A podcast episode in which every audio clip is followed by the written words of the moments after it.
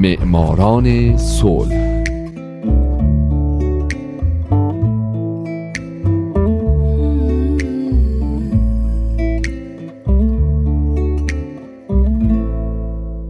امروز یک شنبه است. اینجا رادیو پیام دوسته و حالا نوبت می‌رسه به معماران صلح.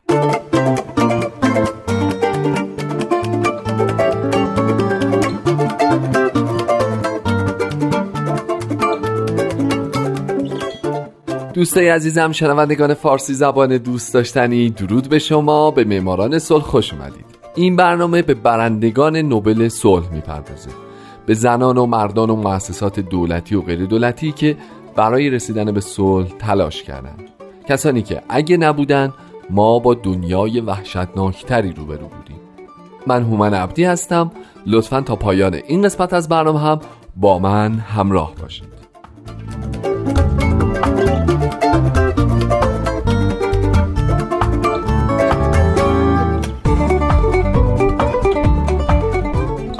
این هفته سال 2012 اتحادیه اروپا قسمت سوم و پایانی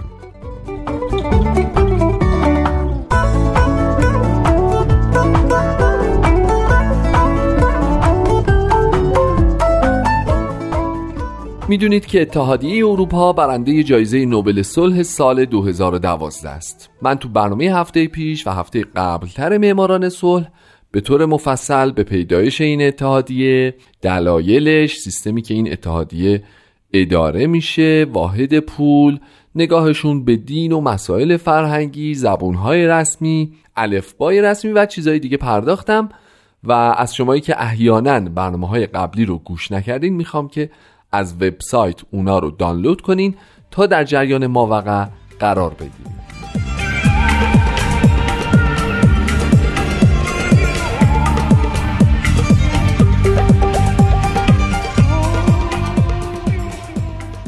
سمبل اتحادیه اروپا برای همتون آشناست. دوازده ستاره طلایی در زمینه‌ای به رنگ آبی. رنگ آبی معرف مغرب زمینه و تعداد و محل قرار گرفتن ستاره ها نمایانگر کمال و اتحاده. در سال 2000 شعار وحدت در کسرت به عنوان شعار رسمی اتحادیه اروپا بعد از بررسی پیشنهادات ارائه شده از طرف دانش آموزان مدارس مختلف اروپایی انتخاب شد و به تصویب رسید. اما سالها قبل از این در سال 1985 روز 9 می به عنوان روز پرچم اتحادیه و روز اروپا مشخص شد و سرود اتحادیه ملودی بدون کلام نقمه شادی از سمفونی نهم لودویگ وان بتهوونه که توسط رهبران جامعه اروپا در سال 1985 انتخاب شده بود و تا حالا تو تمام مراسم رسمی اتحادیه نواخته شده. درست همین آهنگی که الان شما دارید میشنوید.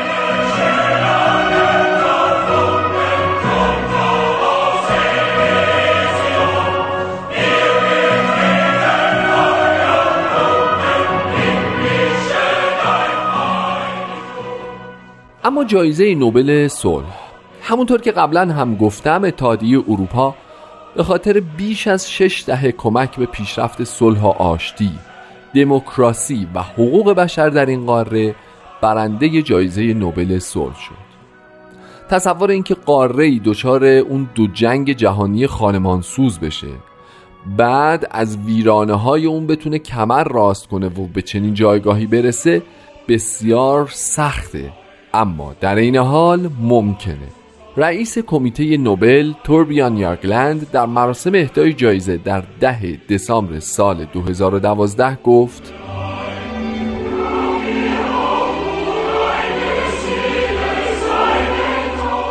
در این زمان که اروپا با مشکلات بزرگی مواجه است کمیته نروژی نوبل سعی کرد تا یادآوری نماید که وجود اتحادیه اروپا تا چه اندازه برای برقراری صلح در اروپا ارزشمند است.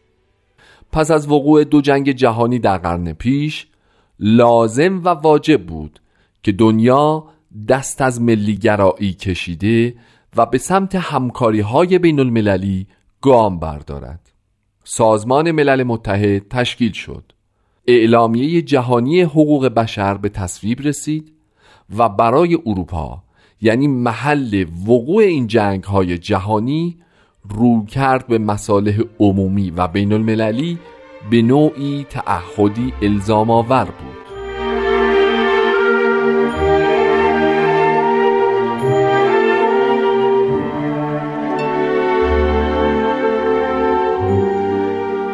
رئیس کمیته نروژی نوبل همچنین در ادامه صحبتاش تاکید کرد که این روی کرد باید بر اساس حقوق بشر دموکراسی و حاکمیت قانون ساخته شده و منجر به بروز همکاری های اقتصادی می گردید تا در بازارهای اروپایی کشورها را دست در دست و در کنار یکدیگر قرار دهد به این ترتیب کشورها با هم متحد شده و وقوع جنگ های جدید را غیر ممکن می ساختند.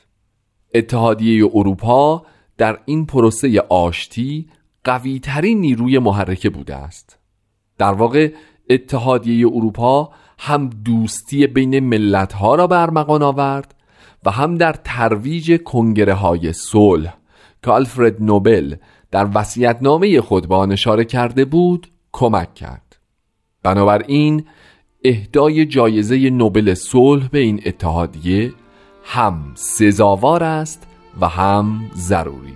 تبریکات ما را بپذیرید.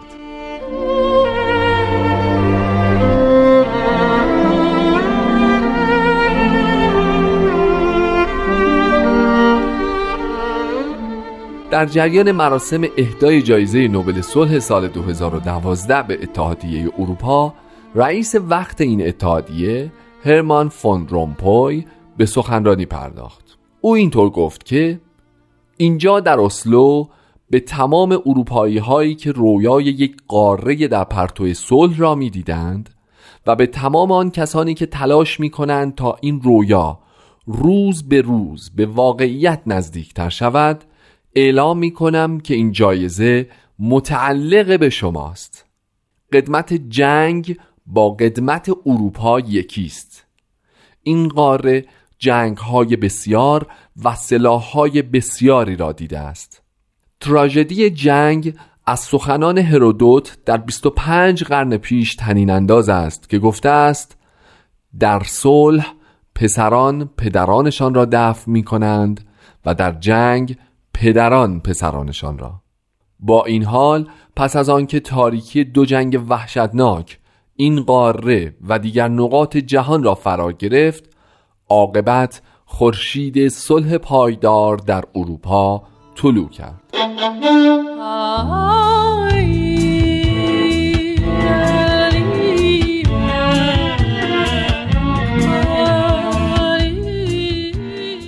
هرمان فان رومپوی رئیس وقت اتحادیه اروپا در پایان سخنرانیش به تمام اروپایی ها بلکه به تمام جهانیان اینطور گفت که امروز پیام من این است شما می توانید روی تلاش هایتان برای به دست آوردن صلح پایدار، آزادی و عدالت در اروپا و در تمام جهان حساب کنید.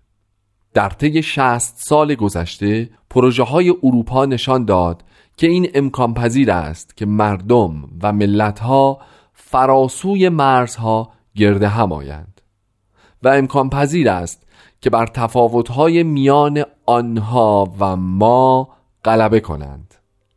امروز اینجا امید و تعهد ما این است که اتحادیه اروپا همراه با مردان و زنان نیکندیش جهان تلاش خواهد کرد تا تمام دنیا را با هم متحد کند.